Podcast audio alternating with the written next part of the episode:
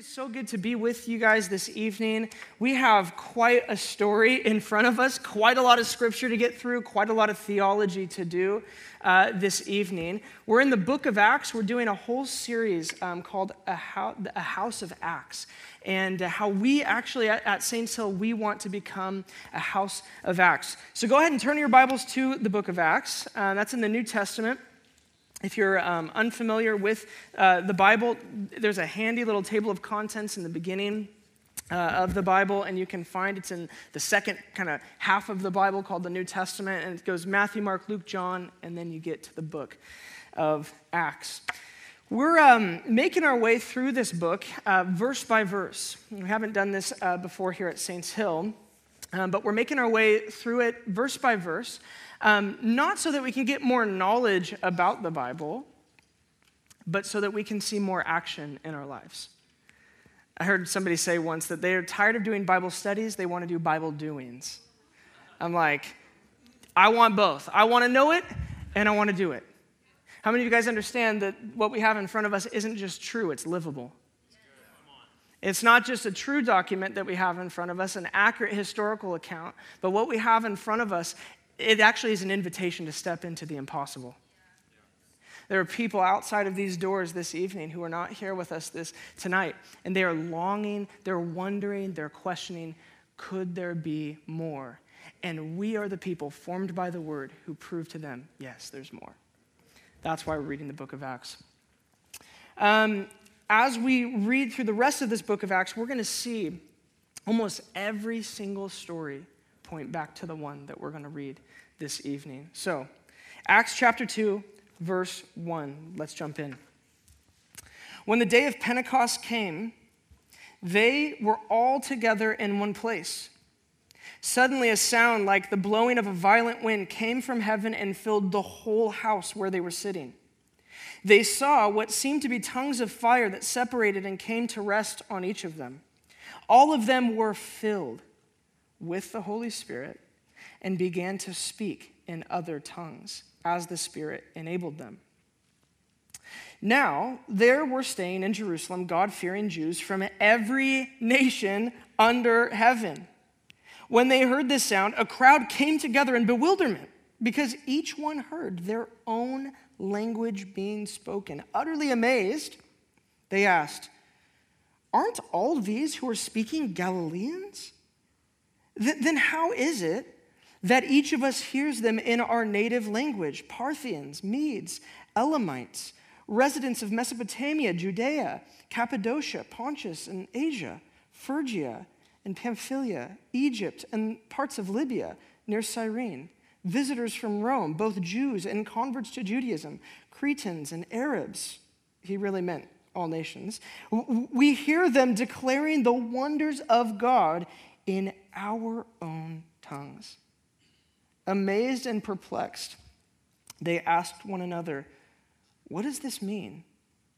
Some, however, made fun of them and said, "They've had too much wine." Now, what is happening in this story? Ever been confused by this story? Ever heard a theology created around this story? And you're like, really? Is that what's going on there? Well, if you remember um, back to chapter one, Jesus promised that this would happen in Acts one, verse four. Jesus said this, "Do not leave Jerusalem, but wait for the gift my Father promised, which you have heard me speak about. For John," remember John? "Well, he baptized with water.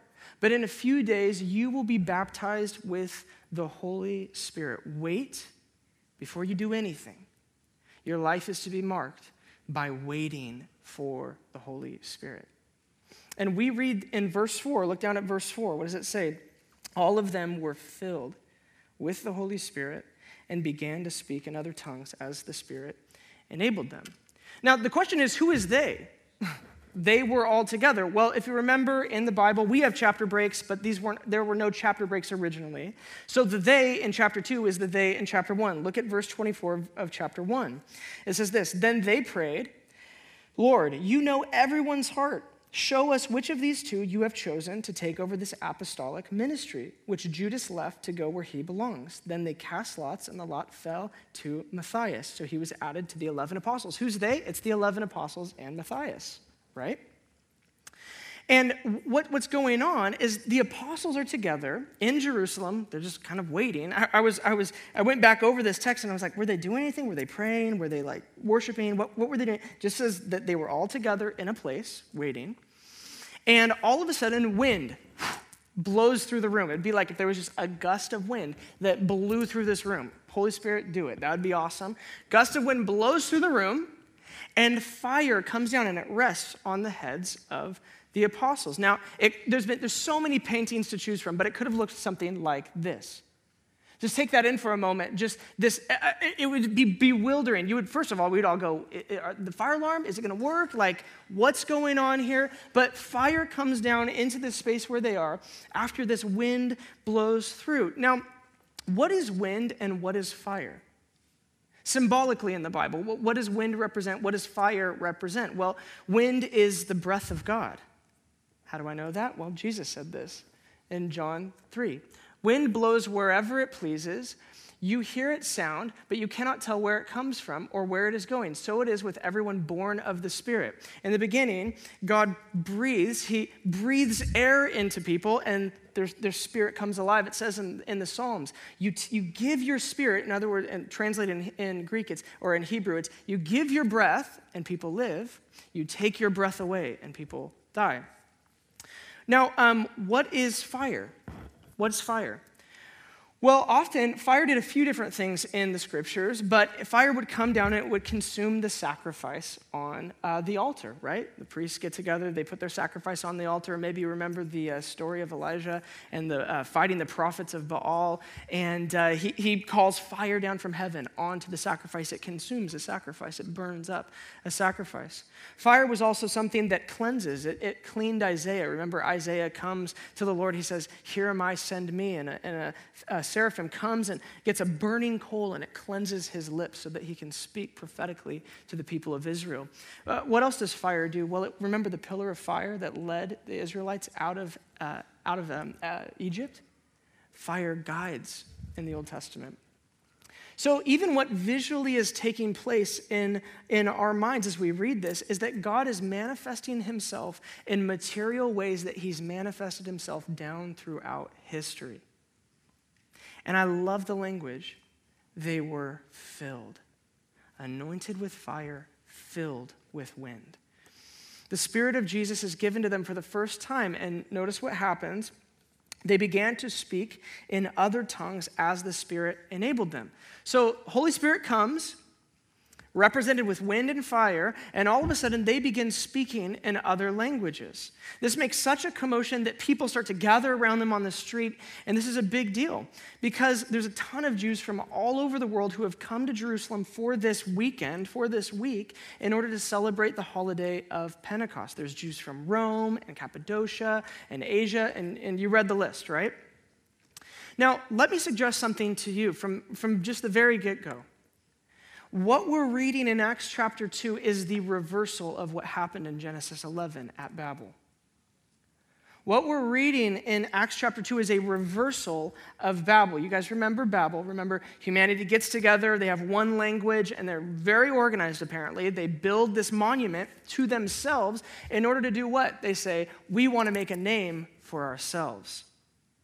And it's really, it's really amazing. It's like, but you already have a name. You were already made in the image of a creator. No, forget that. We want to get our own identity from our work.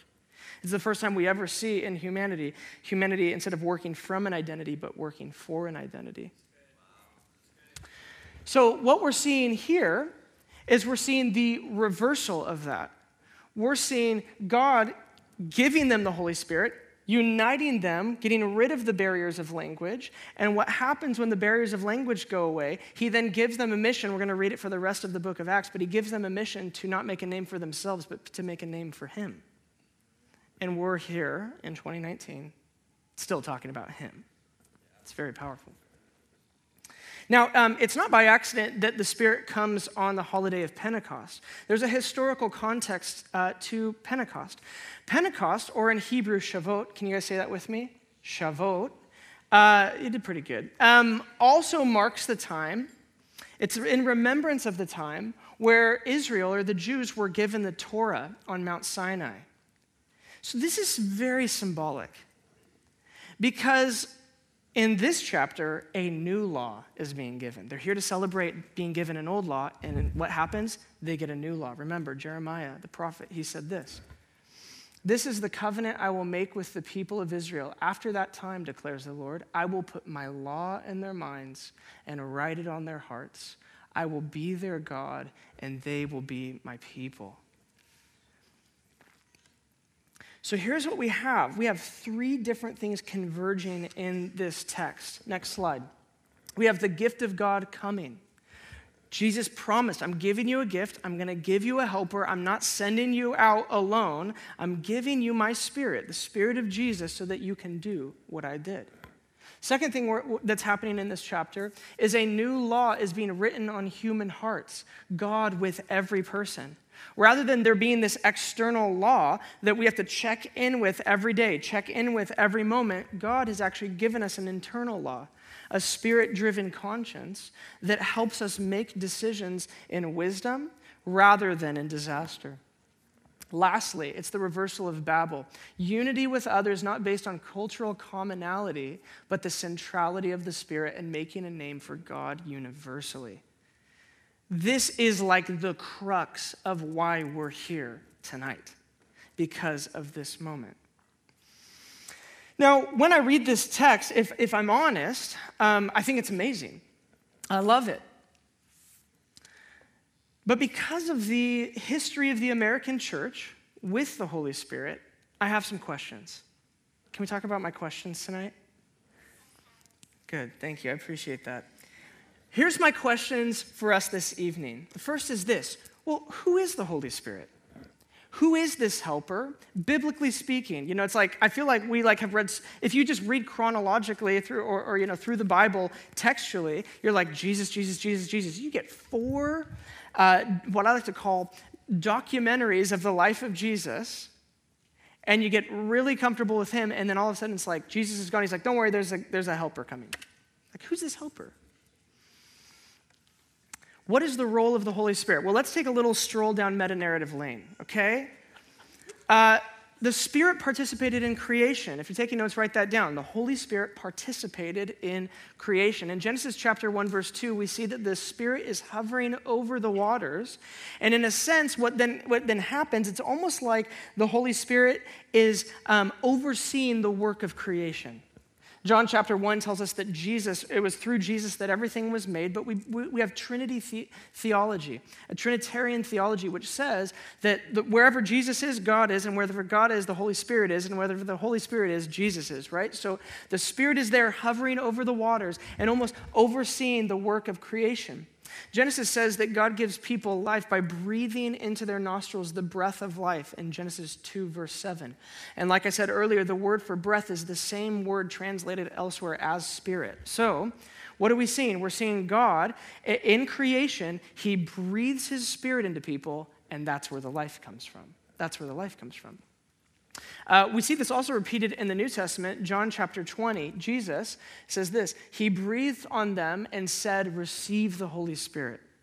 So in the same way you received a spirit back then, and Adam and Eve, there was a little bit of a slip up there, and now I'm giving you my breath again. I'm giving you my spirit again. Now, why breath? Why breath? Why breath and spirit? Why do those things, why, why does the spirit seem to do what God's breath does and vice versa in the scriptures? Well, isn't it obvious? Breath is the animating factor in every living being. In every living being. His spirit is meant to be the animating principle in you, keeping you alive, expanding your lungs, helping you not just exist, but really live. So the Holy Spirit has been there from the beginning, causing life. Secondly, the Holy Spirit is given to build godly structures and to do creative work. The Holy Spirit is given to build godly structures and do creative work. Now, um, in theology, there's this idea of the rule of first mention. Maybe if you guys, if some of you guys study theology, you've heard of this. But basically the idea is this. The first time something is mentioned in the Bible is very important because that first time, in whatever instance that word or concept is used, um, that, that, that context helps define the image, helps define the word, helps define this, the, the idea. So the very first time in all of the Bible that we see anyone get filled, notice the language, get filled with the Holy Spirit is in Exodus thirty-one. And notice what's happening. Then the Lord said to Moses, "See, I have chosen Bezalel, son of Uri, the son of Hur, of the tribe of Judah, and I have filled him with the Spirit of God, with wisdom, with understanding, with knowledge, and with all kinds of skills to, to do what? To make artistic designs for work in gold, silver and bronze, to cut and to set stones, to work in wood, and to engage in all kinds of crafts." Now, why? Because they're building a temple. They're building a place for God to come and dwell. So literally, the first time the Spirit is given to a human, it's given to an artist to design the structure of the temple and to decorate it. You think God cares about beauty? Me too. You want to make great art? Don't look around you. Ask the Holy Spirit. He's the first one to come to an artist and to inspire creative work. Now, sometimes uh, we split creative work from logical structures. Like, there's some people that are very logical, and they think in, in mathematics and in lines and all that stuff. And then there's other people who are very creative, and they're always thinking of the new way to express something and the new way to communicate something and, and to draw something and to make something. And we go, there's some people like that, and there's some people like that. But how many of you guys understand that the Holy Spirit does both? God inspires structures that he intends to fill. Let's try that again. God inspires structures that he intends to fill. He doesn't just, he doesn't go like, yeah, I'm with the creatives. Like, sometimes you can come to a church like ours, and it's like, man, the Holy Spirit only happens in the spontaneous. Whoa. Actually, at the beginning, he inspired somebody who was building a structure. And trust me, the structure wasn't spontaneous. It was planned. So you may be here this evening, and you may be more of the mindset or of the gifting of, I, I want to build structures, I want to engineer, I want to do things that are linear, and I and I want to apply myself in that way. Well, guess what? The, God, the Holy Spirit is going to come to you. He's going to inspire you to de- develop structures that he can then fill. Some of you are creative. You're an artist. You love to paint. You love to draw. I, that's this is more me, actually. God wants to inspire your art. I've often uh, thought that so much art, as we look out there and just the culture, so much art connects so deeply with the depre- with depression or sadness, or, you know, it's it's very rare that you see a piece of art that was meant to give you joy. It was normally you see, you know, even movies we, that give us joy, we're like, eh, it was kind of cheesy. We're like, I want that movie that's like really makes me think and go, and at the end, the main character doesn't get what they always dreamed of, and you're like, oh wow, okay. The reason why that's the, the reason why that is so accessible is because we live in a world uh, that not everybody has been made aware or alive to the joy of the Lord. Joy is more powerful than depression. Light is more powerful than darkness. And I can't wait. I hope that our church plays a role in raising up artists who express joy over depression, who connect us with the goodness of God rather than questions. And aren't questions good? No, qu- questions are fine, but they have an answer. And all of God's promises find their yes and amen in Jesus Christ.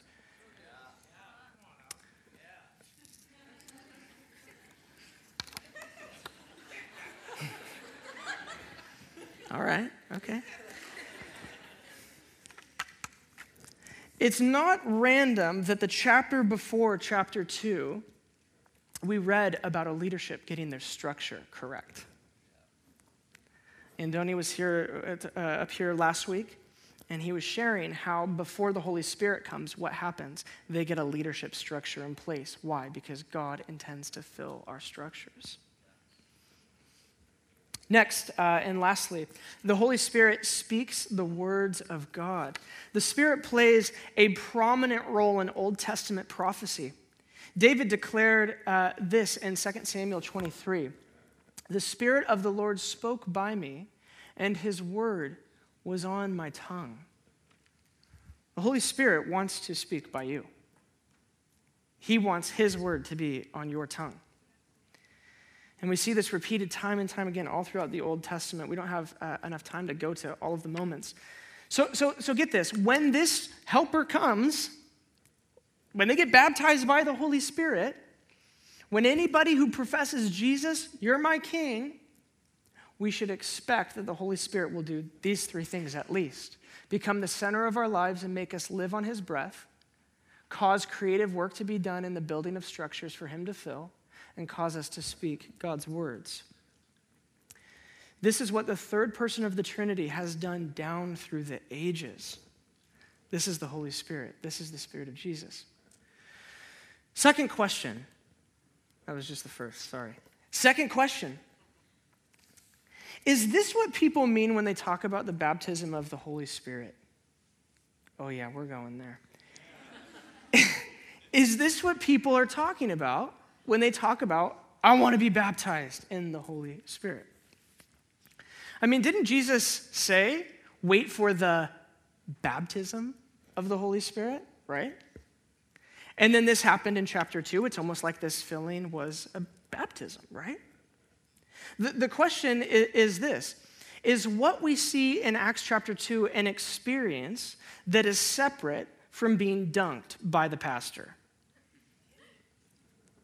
Because there's no, I don't know if you caught that, there's wind, there's fire, there's no water.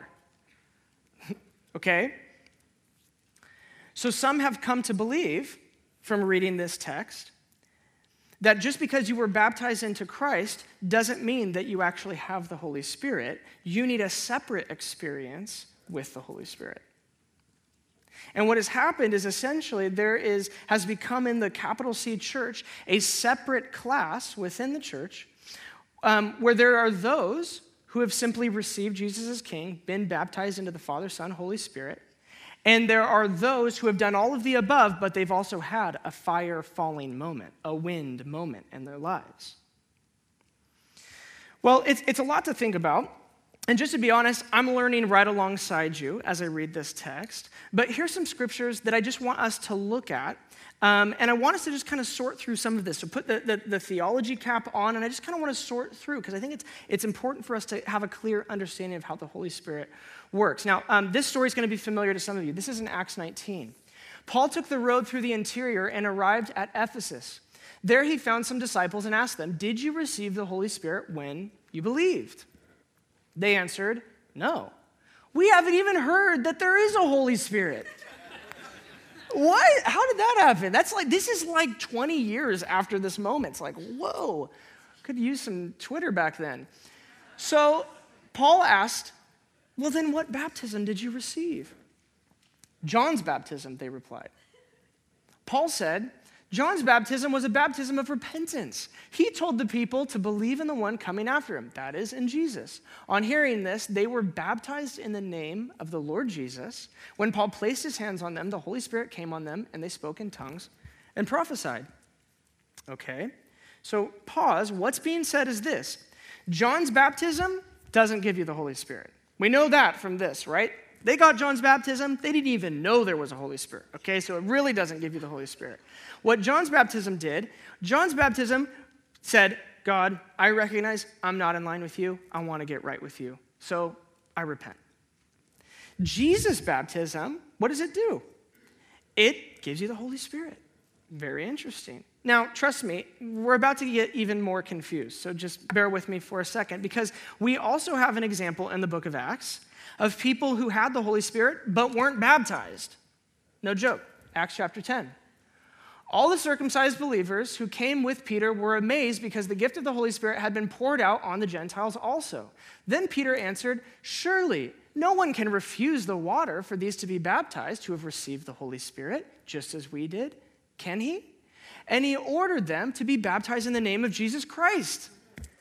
How do you get the Holy Spirit? Because like some people, they got John's baptism, didn't get the, didn't even know there was a Holy Spirit. Some people didn't even know there was baptism, and they got the Holy Spirit. How does this work?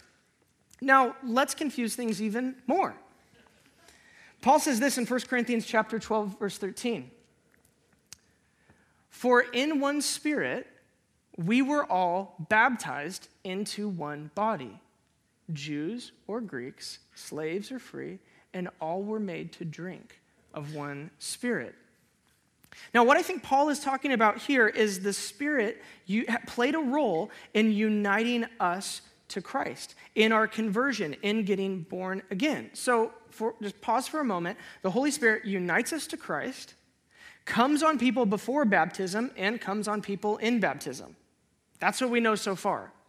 So then when Jesus says this, next slide, John baptized with water, but you will be baptized with the Holy Spirit not many days from now, I don't think what he's talking about here is that, you're, hey, disciples, in, in a few days from now, you're going to get baptized by the Holy Spirit and you're going to be converted from unbelief to belief in this baptism that they're supposed to wait for in Jerusalem.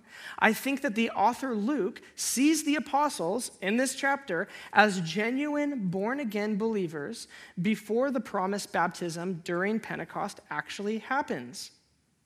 Okay, now here's some, we're going to start getting to the clear part, okay? Clarity's coming. Luke describes the first baptism of the Spirit as being filled, and this gives us a little bit of a clue. Look down at verse four. All of them were filled with the Holy Spirit and began to speak in other tongues as the Spirit enabled them. So Jesus says you're going to get baptized, and Luke says they got filled. For the New Testament author Luke, baptism in the Holy Spirit and a filling of the Holy Spirit are overlapping realities. They mean the same thing. Now, throughout the book of Acts, the term filled with the Spirit is repeated all over the place, and it is an experience in the believer's life all the time, not just one-time experience, not just a one-time thing. In fact, you have Paul on Cyprus in Acts thirteen, so later on in the story, years and years later, where he's about to speak, he's about to share the gospel, and it says he was filled with the Holy Spirit, baptized with the Holy Spirit, and then he has an extraordinary power to deal with the magician that is there on the island. Here's my best guess. Like I said, I'm learning alongside you guys. Here's my best guess is that Jesus was saying this. I want you to know this experience, this baptism, as you head out to evangelize the world, because you will need to rely on the Holy Spirit every day. I want you to know what it's like to have the Holy Spirit fill you up, because you're going to need to get filled again. The point is not a specific order of events that we got to get right, but that we should desire the Holy Spirit's filling every day. Of all people, here's John Piper taking this one. This is just awesome. It would be a mistake to limit baptism in the Holy Spirit to a single second event after conversion. The kind of empowering that we receive in the baptism of the Holy Spirit is an experience that we need again and again. It is right, I think, to ask for a fresh baptism. I say, oh God, I need a fresh baptism. I need a fresh anointing. I need a fresh filling. I need a fresh outpouring of the Holy Spirit. Come on. That's what we need. So here's what we know so far. Next slide. Here's what we know so far. The experience of a Spirit baptism may come in an unusual, decisive experience after conversion, a day after, a week after, a year after, or a minute after, followed by subsequent outpourings or fillings or baptisms of the Holy Spirit periodically throughout life. Or that experience, getting filled with the Holy Spirit, may come at the very moment of conversion, followed by lifelong subsequent experiences of empowering in the Holy Spirit. It may come in various ways and fillings and blessings throughout a lifetime that are just unpredictable and various. I love this quote, and I, I just want to end this point with this idea. And Lord, would you just give us this kind of heart? This is from Smith Wigglesworth. Do not rest satisfied with any lesser experience than the baptism the disciples received on the day of Pentecost. Let me just say that over you. Do not rest satisfied with any lesser experience than what we just read. I'm not satisfied with what I've just with what I've experienced at this point. I want more. Then move on to a life of continuous receiving of more and more of the blessed Spirit of God. God wants to flow through you with measureless power of divine utterance and grace till your whole body is a flame of fire. God intends each soul in Pentecost to be a live wire, not a monument, but a movement. That's what I, we're after. I don't know when it's going to happen. I don't know, I don't know any of that. I just want more. I just want more. So here's my heart for Saints Hill Church from a text like this. There is more. I can't, we didn't, we don't like talk about like what Jake is going to say when he gets up here or Daniel or Andoni or, or any of that. Like, but did you hear how many times? There's more. There's more. For some of you, um, each Sunday that you come to our church, your comfort zone is pushed. For some of you, you just came this Sunday and you're like, um, what? Look, I see you. I see you. I understand. It's challenging. It's, uh, in some ways, it's not my norm. It was definitely wasn't the norm that I grew up in. But I just want to tell you, God rewards pioneers, and you are pray, you are paying a price, at the very least internally, just to be here. I honor you. Thanks for taking a risk with us. We don't see this as this, we don't call this our, our Sunday service. We call this our gathering, because this is an opportunity for us to get in the laboratory again and just try new things with the Lord. Um, we're not, I'm not a performer. That's not my job. My job is to be a son on fire for my King and to just say, hey, this is what's possible. Come on in. This is what's possible. Um, Jake isn't a performer. We're not performers. I know that the stage makes it seem like we're performers, but I'm just, I'm, I'm just a guy who just loves the Lord. Okay. Um, And, and what we're here to do is we're here to go deep in the Lord to see to see that we don't miss out on our destiny. I think that there's a danger for many people uh, that they mislive. They get to the end of their lives, and what God had actually stored up for them, they got maybe ten percent or twenty percent or thirty percent of it, but they didn't step into all of it. And the reason why, generally speaking, is that death to self is very difficult. I understand that if you're here and this is a challenging environment, I know there's many Fox kids here. I know that you have friends who are like, Saints Hill, are you kidding me? That place is crazy. Uh, I, I know that. I've heard it. Like, but I don't really, like, I can't. When we started this church, we said, yes, no matter the cost. So we're a church that says yes, no matter the cost. And the funny thing about that is that when you give your yes, sometimes you don't even know what the cost is going to be.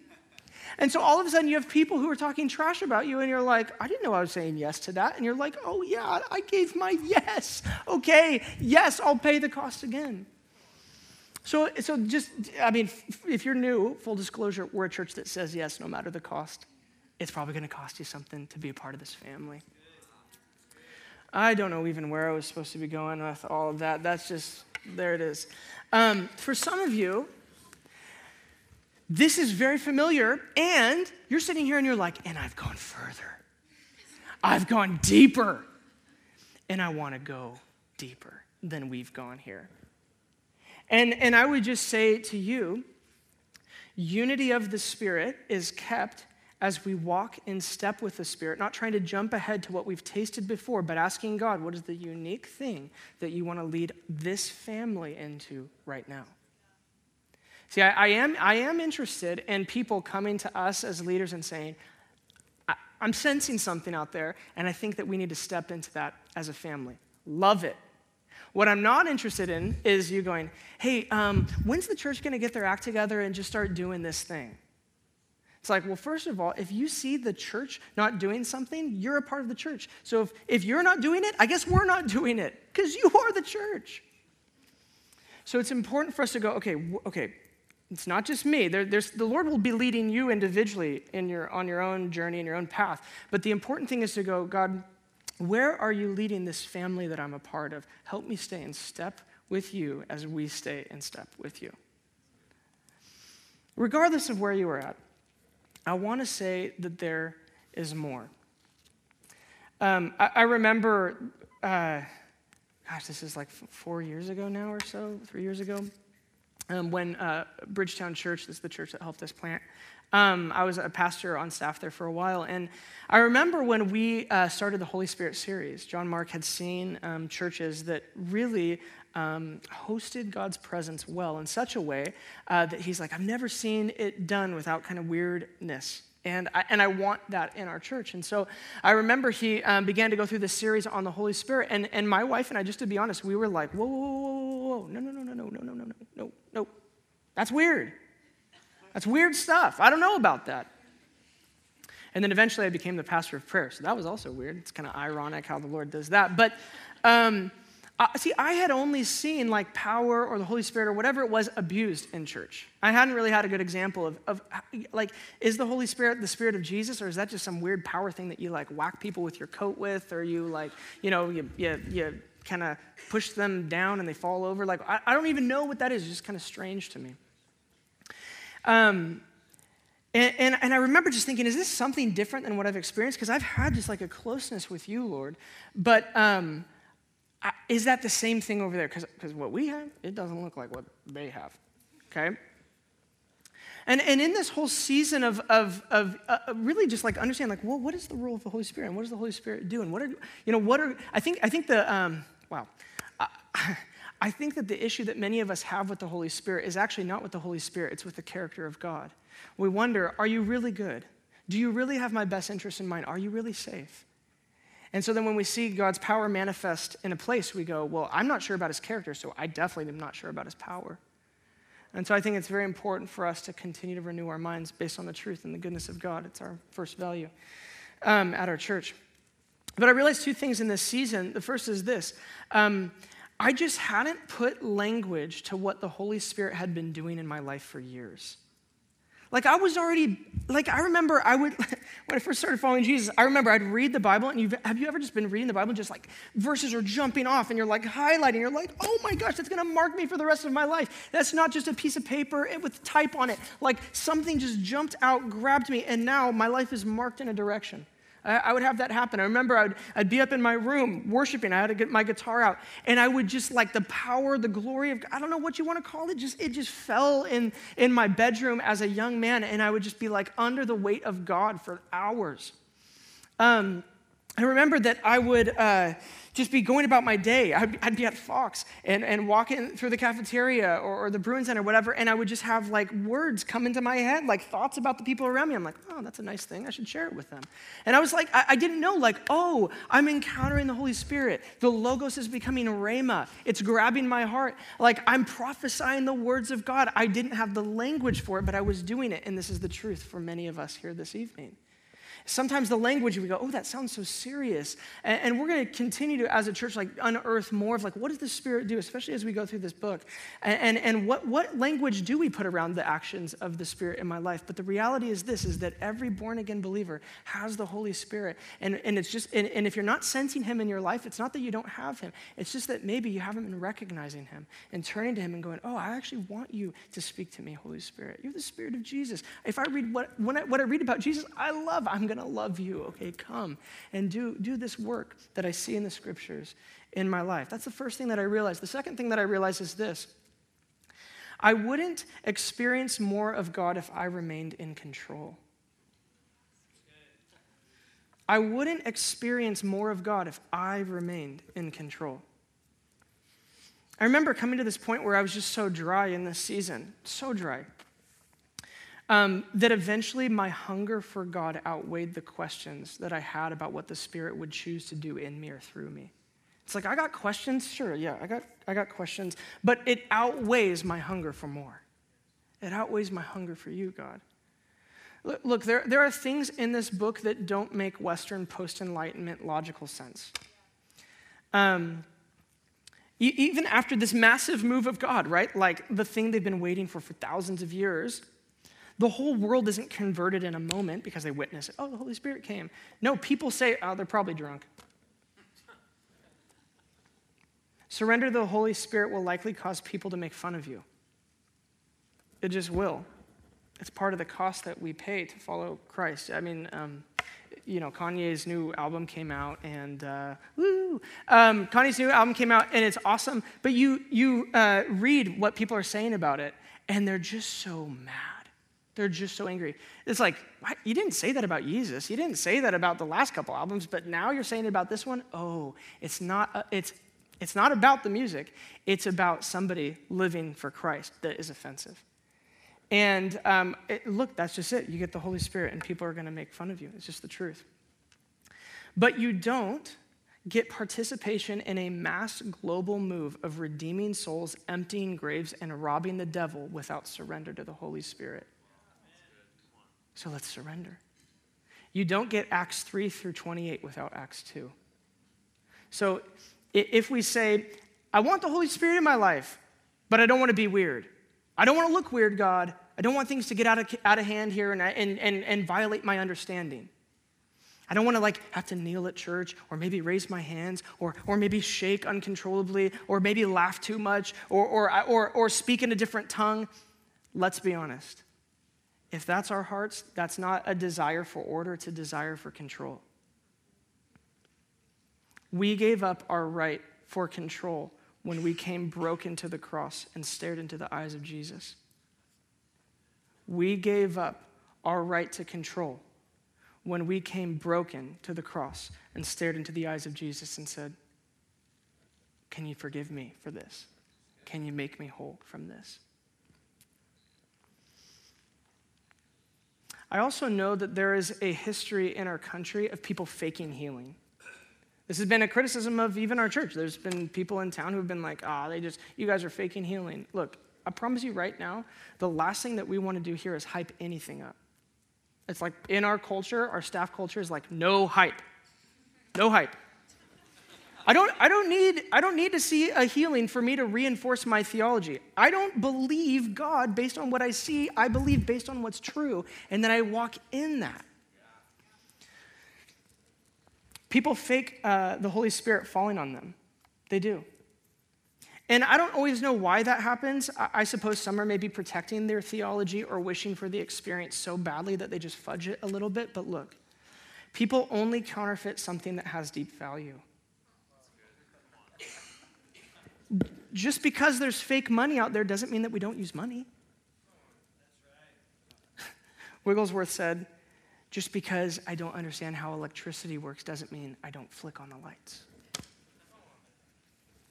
Um, I've heard that the Treasury, uh, they, they they train their employees to de- to decipher to determine, you know, what's a fake and what's real. And um, what what they do, they don't study all the counterfeits. They study the real thing.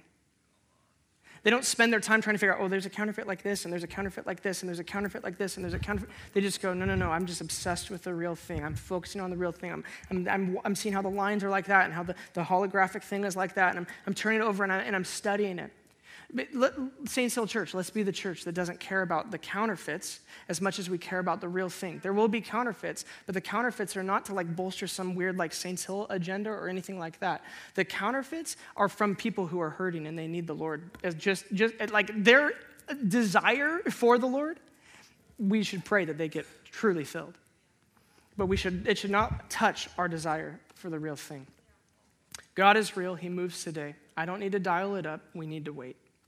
The fakes that I see make me hungrier for the real thing. Okay, that's probably enough for tonight. Let's all stand up together.